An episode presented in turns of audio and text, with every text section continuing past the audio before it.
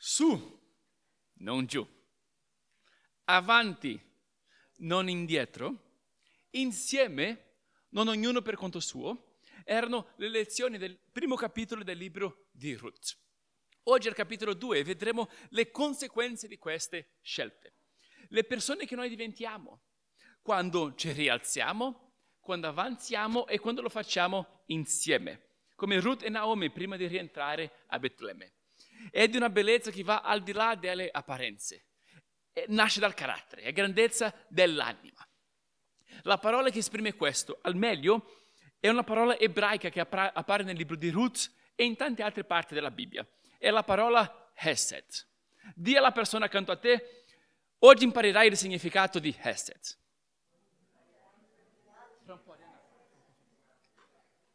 Ora l'altra persona può rispondere, cosa significa Hesed? Ottima domanda, sono contento che me l'avete posta, eh? vi vedo svegli stamattina. Ecco, ve la rispondo. Non abbiamo un equivalente esatto nelle lingue moderne. È qualcosa di più robusto della nostra attuale comprensione dell'amore, che tende a essere uh, qualcosa di sentimentale, no? non sempre legato alle nostre azioni e alla fedeltà che noi costruiamo negli anni. Hesed è amore leale. Sono atti di gentilezza e servizio. È la fedeltà ai patti che noi stringiamo. È l'amore in azione. Leggiamo cosa dice uno studioso. Hesed non è mai solo un sentimento astratto di buona volontà, ma comporta sempre un'azione pratica a favore di un altro. Non riguarda ciò che noi sentiamo, ma ciò che noi facciamo. Un'ebrea che ha abbracciato la fede in Cristo aggiunge questo. Hesed non è un, eh, non è un amore romantico e infatuato, è un amore fedele, affidabile. Hesed è l'amore messo in azione e soprattutto Hesed è l'amore infallibile che Dio ha per te. Ecco qualche esempio della Bibbia. Leggiamo dal profeta Isaia. Anche se i monti si allontanassero e i colli fossero rimossi, l'amore mio, Hesed, non si allontanerà da te. Nel mio patto di pace sarà rimosso, dice il Signore che ha pietà di te. Quando Dio si presentò a Mosè, disse questo, leggiamo. Il Signore, il Signore, Dio misericordioso e pietoso, lento all'ira e ricco di grazia, Hesed, e di fedeltà, che conserva il suo Hesed per mille generazioni, che perdona la colpa, la trasgressione e il peccato. Eh? Bello, eh? Poi Davide prega nel Salmo 23, leggiamo, certo, beni e bontà, Hesed, mi accompagneranno tutti i giorni della mia vita e io abiterò nella casa del Signore per lunghi giorni. Di conseguenza il libro dei proverbi dice, chi segue la giustizia e la misericordia, Hesed, troverà vita e gloria. Dio ci ama in modo leale, vivido, misericordioso, pieno di grazia e di bontà, così che impariamo noi a vivere questa comprensione robusta dell'amore e trovarvi gloria e vita. È ciò che incontreremo oggi nel libro di Ruth. Una storia d'amore bella, insolita, che non nasce dalla mera attrazione fisica, ma da un amore Hesed più grande. La relazione che si sviluppa tra un uomo e una donna che riconoscono la loro mutua grandezza e che sono attratti dal carattere l'uno dell'altra. Vi va ad ascoltare una storia d'amore oggi? Se volete posso tornare alle tragedie di ieri, eh? La fame, la morte dei mariti, dei figli. Cosa preferite? Una storia d'amore oggi, no? Meglio, no? Ok, su richiesta popolare vi racconterò la storia di Boaz e di Ruth. Ci mostrerà cinque caratteristiche dell'amore di tipo Hesed e una conseguenza sorpresa alla fine. Ecco qua una slide con le cinque caratteristiche. Sono mani che si danno da fare, una lingua che edifica, braccia che sanno avvolgere, una testa che sa chinarsi e occhi che guardano oltre. E poi ci sarà una conseguenza finale, sorpresa alla fine. La prima caratteristica che porta all'incontro di Ruth e Boaz sono mani che si danno da fare. Leggiamo qui l'inizio del capitolo 2. Ruth, la Moabita, disse a Naomi, sua suocera, lasciami andare per la campagna a spigolare dietro a qualcuno, agli occhi del quale avrò trovato grazia. Le rispose, va, figlia mia. Ruth andò e si, e si mise a spigolare nella campagna dietro ai mietitori. Per caso si trovò nella parte della campagna appartenente a Boaz, che era della famiglia di Elimelech. Cioè, Ruth si dà da fare. Ruth è una lavoratrice. Non si aspetta che la cosa cada dal cielo. Non si gira verso Naomi e, e dice, cosa farai tu per me? Non dice, povera me, ho perso mio marito, sono in una terra straniera, io che posso fare? No, si rimbocca le maniche, parte per la campagna e si crea un lavoro.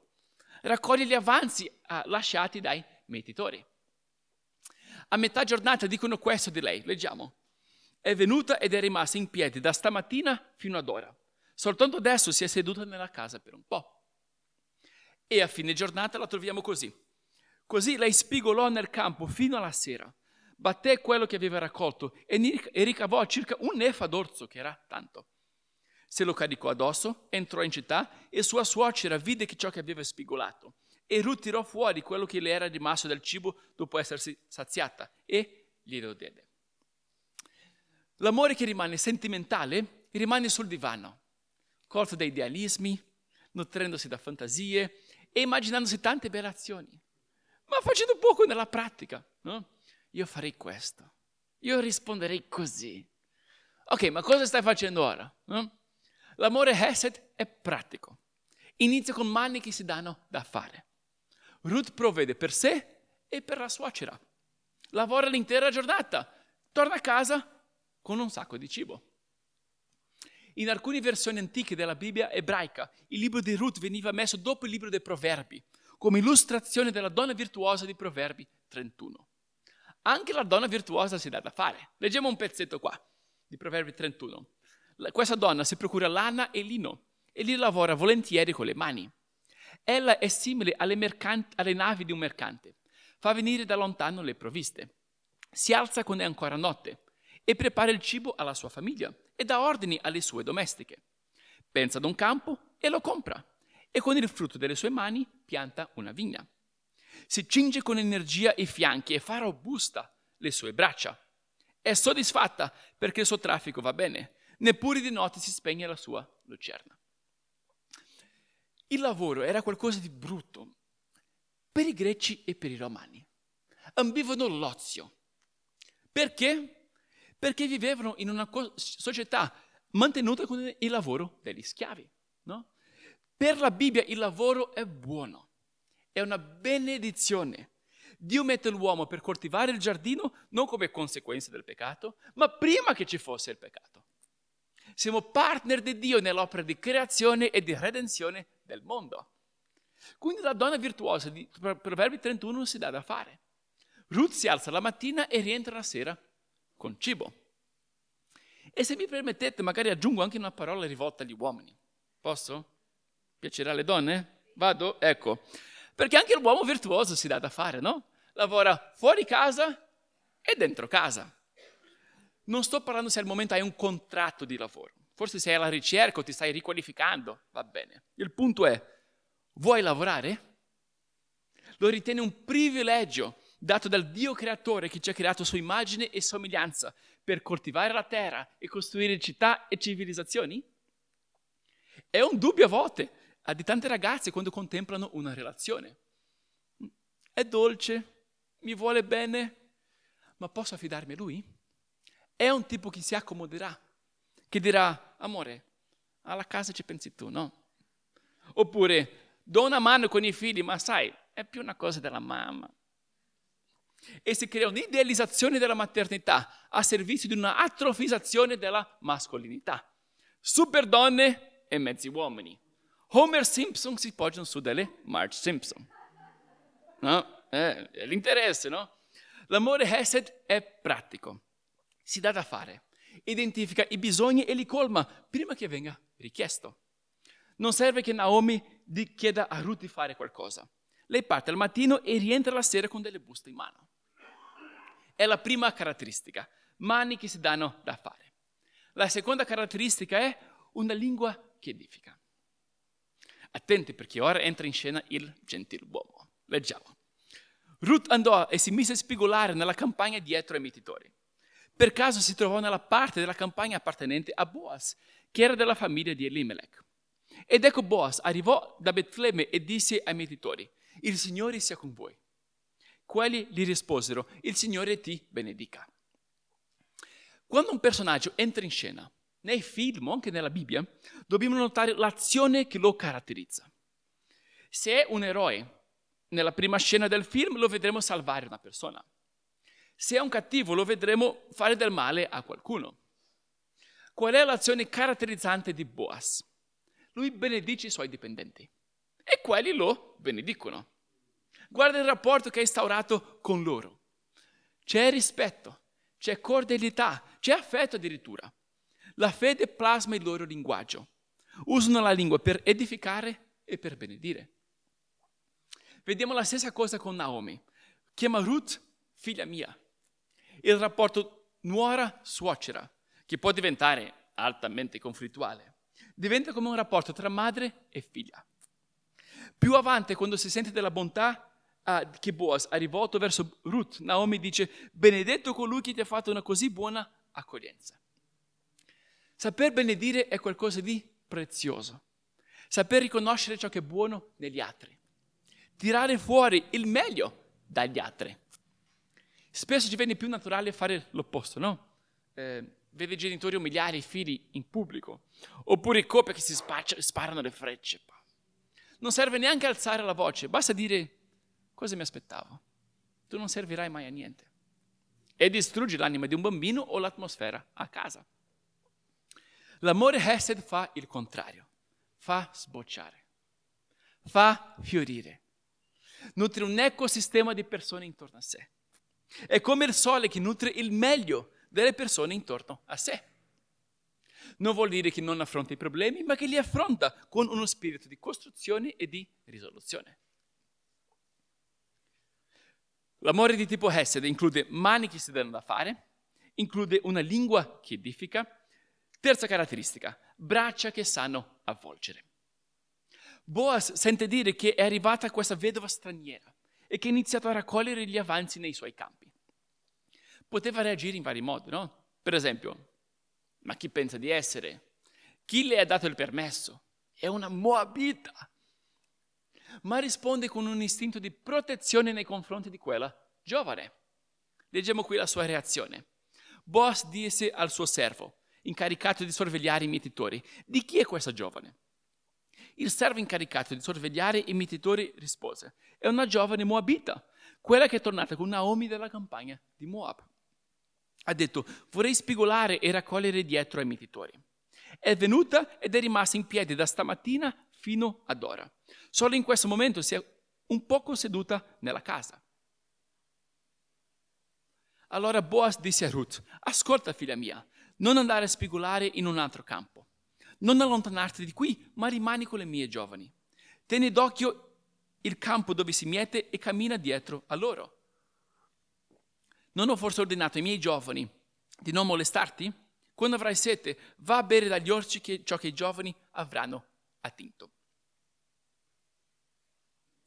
Boaz provvede per una donna che ha appena conosciuto le dice di rimanere con le giovani che lavoravano per lui, le dà da bere. Poi, leggiamo anche questa parte, poi al momento del pasto, Boaz le disse, vieni qua, mangia del pane e intingi il tuo boccone nell'aceto. E lei si mise seduta accanto ai mietitori. Boaz le porse del grano arrostito e lei ne mangiò, si saziò e ne mise da parte gli avanzi. L'amore sentimentale dice, io amo tutti. Io darei la mia vita per l'umanità. Mentre si reclina su una poltrona, guarda fuori dalla finestra e si beve una tisana. No? Arriva un momento di ispirazione e dici, sai una cosa, in questo momento io amo addirittura gli Juventini. Anche no, anche no. La Bibbia non sta parlando di questo. Dio non ci chiama ad amare tutti o avere dei grandi sentimenti. Ci ha chiamato ad amare il nostro prossimo e a farlo in modi molto concreti. Guardate cosa fa Boaz. Provvede, protegge, avvolge, include, sfama e benedice. Il suo istinto non è respingere, ma è accogliere. Ruth è povera, è straniera, ma le dà da bere, le dà lavoro, da mangiare e le mette da parte gli avanzi. Si rivolge a lei con Hesed in modi molto concreti. Ecco cosa ne dice un teologo che ha scritto un commentario sul libro di Ruth. Leggiamo una parte. Il libro è molto eloquente. Il libro è molto eloquente nel ritrattare le implicazioni etiche e pratiche dell'appartenenza alla comunità di fede israelita. In netto contrasto con il libro dei giudici, dove molti dei personaggi principali sono spiritualmente compromessi nel migliore dei casi e pagani nella visione e nella condotta, nei peggiori dei casi. Ogni persona in questa storia è una persona decente. Sono presentati come autentiche persone di fede. Anche se Hesed è attribuita esplicitamente solo a Ruth, al capitolo 3, la gentilezza, la bontà, la lealtà e la fedeltà sono caratteristiche di, che sono caratteristiche di Dio, sono vere per il suo popolo. Ma a differenza dell'enfasi di alcuni oggi, i sintomi e gli effetti della vita di fede sono totalmente non spettacolari. Nessuno nel libro esige da Dio che soddisfi i suoi bisogni e nessuno esige uno specifico intervento divino miracoloso a suo favore. Al contrario, la vera fede nell'alleanza è espressa dalla preoccupazione per il benessere degli altri. Nella storia questa preoccupazione è espressa da azioni amorevoli che promuovono il benessere del prossimo e da espressioni verbali di preghiera per il prossimo. È il risultato della vera fede. Braccia che sanno avvolgere, mani che si danno da fare. La lettera di Giacomo aggiunge questo, leggiamo. Una religione pura e senza macchia davanti a Dio nostro Padre è questa, soccorrere gli orfani e le vedove nelle loro afflizioni e conservarsi puri da questo mondo. Il profeta Michea aggiunge, grande Michea, uomo, ti ha insegnato ciò che è buono e ciò che richiede il Signore da te, praticare la giustizia, amare la pietà e camminare umilmente con il tuo Dio.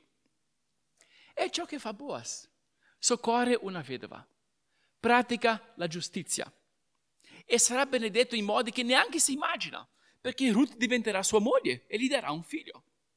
Sono scene del prossimo capitolo che vedremo domani, ma quel che fa ora non ha secondi fini, è soccorrere una persona che non ha lavoro. Vediamo allora la reazione di Ruth, come reagisce lei.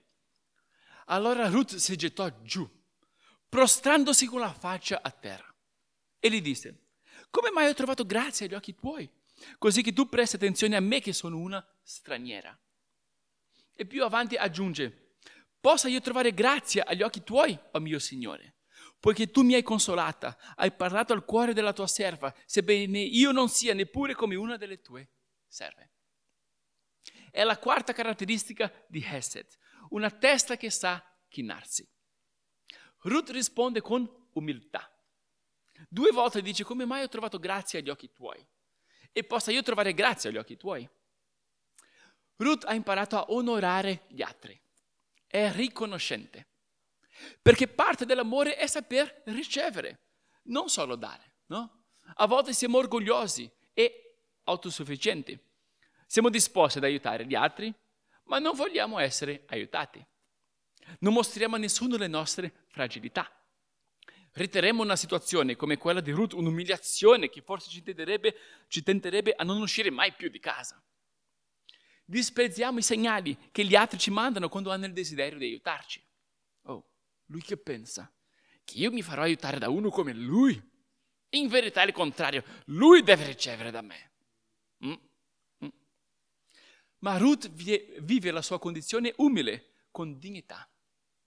Sa ricevere sa ascoltare, sa sottomettersi e sa rispettare. Anche noi dobbiamo essere aiutati, tutti noi. Nessuno di noi sta al di sopra di questo. Dobbiamo saper ricevere anche dai bambini. A volte si rivolgono a noi con un affetto che pensavamo non fosse più possibile ricevere come adulti. Mani che si danno da fare, una lingua che edifica, braccia che sanno avvolgere, una testa che sa chinarsi, quinta caratteristica, occhi che guardano oltre. La vediamo nella risposta di Boas, quando lui, Ruth gli domanda come mai ho trovato grazia agli occhi tuoi, così che presta attenzione a me, una donna straniera. Boaz risponde questo. Ecco, leggiamo. Mi è stato riferito tutto quello che hai fatto per tua suocera dopo la morte di tuo marito e come hai abbandonato tuo, tuo padre, tua madre e il tuo paese natio per venire a un popolo che prima non conoscevi. Il Signore ti dia il contraccambio di quel che hai fatto e la tua ricompensa sia piena da parte del Signore, del Dio di Israele, sotto le cui ali sei venuta a rifugiarti. Che risposte? Boaz vede oltre le apparenze. Per lui Ruth non è una povera moabita, è una donna di immenso carattere. È una persona che sa amare. È una nuora di valore. È una vedova che ha fede e che è venuta a rifugiarsi sotto le ali del Signore. Non è piccola, è grande. Non è povera, è ricca. Non è una sfortunata, è benedetta. Non è una buabita, è un gigante della fede di Israele. Boaz guarda oltre e vede, la riconosce e riconosce la grandezza di Ruth. Dio aveva detto ad Abramo, riprendo una cosa precedente, leggiamo, vattene dal tuo paese, dalla tua patria e dalla casa di tuo padre. Il prossimo... Uh, perfetto. Vattene da, dal tuo paese, dalla tua patria e dalla casa di tuo padre, verso il paese che io ti indicherò. Farò di te un grande popolo e ti benedirò. Renderò grande il tuo nome e diventerai una benedizione. La chiamata che ha dato inizio al percorso di Abramo e al popolo di Israele. Ora Boaz cosa fa? Boaz echeggia la chiamata di Dio ad Abramo. Quando dice a Ruth, hai abbandonato tuo padre, tua madre e il tuo paese natio, per venire a un popolo che prima non conoscevi. Il Signore ti dia il contraccambio di quello che hai fatto. Cioè, questa non è una qualsiasi, è una come Abramo, è una madre della fede. E così arriva la conseguenza sorpresa. Perché quando vivi l'amore Hesed, ti ritrovi in una storia di amore più grande. L'amore di Dio per l'umanità. L'amore umano al suo meglio. Ruth e Boaz non lo sanno ancora, ma stanno incontrando le persone che un giorno sposeranno. Stanno facendo una mutua riconoscenza che va oltre le apparenze. Lei era una Moabita. Lui era un uomo più grande di lei, le dirà al capitolo 3. Tu non sei andata dietro ai giovani, no? Ma riconoscono la fede che li accomunava, il carattere dell'altro, la loro mutua grandezza, perché entrambi sanno guardare oltre. E così si riconoscono in una storia più grande ancora. Il testo fornisce anche degli indizi interessanti per indicare che Ruth è una vera matriarca nella fede. Aveva lasciato il suo paese e fatto un percorso simile ad Abramo. Ci sono indizi che la paragonano anche a Rebecca e a Rachele, le due matriarche che avevano sposato Isacco, il figlio di Abramo, e Giacobbe, il nipote di Abramo. Entrambe erano state conosciute presso un pozzo, dopo un viaggio all'estero. C'erano, c'erano stati degli scambi, l'attingere l'acqua, le donne corrono per raccontare ciò che era avvenuto alle famiglie, poi un pasto e l'impegno a sposarsi. Ora è Ruth che viaggia dall'estero e Israele è la terra straniera dove conosce il suo futuro marito. Boaz la invita ad un pasto, lei racconta ciò che era avvenuto a Naomi, che ora è la sua famiglia, e vedremo domani come avviene il fidanzamento. Ecco ciò che dice uno esperto ebreo, che fa questo collegamento tra Ruth e ciò che chiama le scene tipo di fidanzamento presso un pozzo di Rebecca e di Rachele. Leggiamo questa citazione qua. In questa versione elittica, l'autore ha ruotato la scena del fidanzamento di 180 gradi sugli assi del genere e della geografia. La protagonista ora è un'eroina, non un eroe, e la sua patria è Moab, quindi la terra straniera su cui incontra il suo futuro compagno vicino a un pozzo è la Giudea. Ruth è concepita dall'autore come una sorta di matriarca d'adozione. Questa particolare allusione la collega al movimento dall'est a Canaan, all'inizio dell'impresa patriarcale di Abramo, Isacco e Giacobbe, mentre l'intera evocazione della scena, del tipo di scena del fidanzamento suggerisce una certa connessione con le matriarche. Nel caso di Rebecca e di Rachele si dà molta importanza all'accertamento della genealogia della fanciulla al pozzo. Qui, nello scambio con Ruth, Boaz stabilisce essenzialmente che il coraggio di Ruth e la sua fedeltà alla suocera serviranno ampiamente al posto di una genealogia. In questo modo, l'allineamento della storia di Ruth con la scena tipo del fidanzamento pentatocale diventa un'intimazione del suo futuro portentoso come progenitrice della casa divinamente scelta di Davide. L'ha detto in modo difficile questo. Ruth, la Moabita, diventa una matriarca del popolo di Israele, così come Rebecca e Rachele. Da lei discenderà la più grande dinastia di Israele, la casa di Davide. In altre parole, Ruth e Boaz praticano il Hesed, l'amore leale di Dio, e vivono questa conseguenza sorpresa. Si ritrovano in una storia più grande. Per ora lei è una vedova moabita. Lui è uno scapolo di Betlemme. Ma guarda oltre, dice il narratore. Non fissare solo le apparenze. Questo è un incontro tra un, pad- tra un padre e una madre del popolo di Israele. E la conseguenza sorpresa si estende ancora, perché diventeranno anche dei nati di chi? Di Gesù. Dell'uomo che un giorno incontrerà un'altra donna straniera presso un pozzo. Le chiederà da bere, gli offrirà acqua viva, le dirà che ha avuto tanti mariti, ma che è venuto per soddisfare la sua sete. E lei partirà di corsa e il villaggio da cui era alienata le darà ascolto e si accorgerà che Gesù è il Salvatore del mondo. E ci sarà l'unione tra lo sposo e la sposa, tra Gesù e il suo popolo. Gesù è un figlio di Boaz. Gesù è un figlio di Ruth.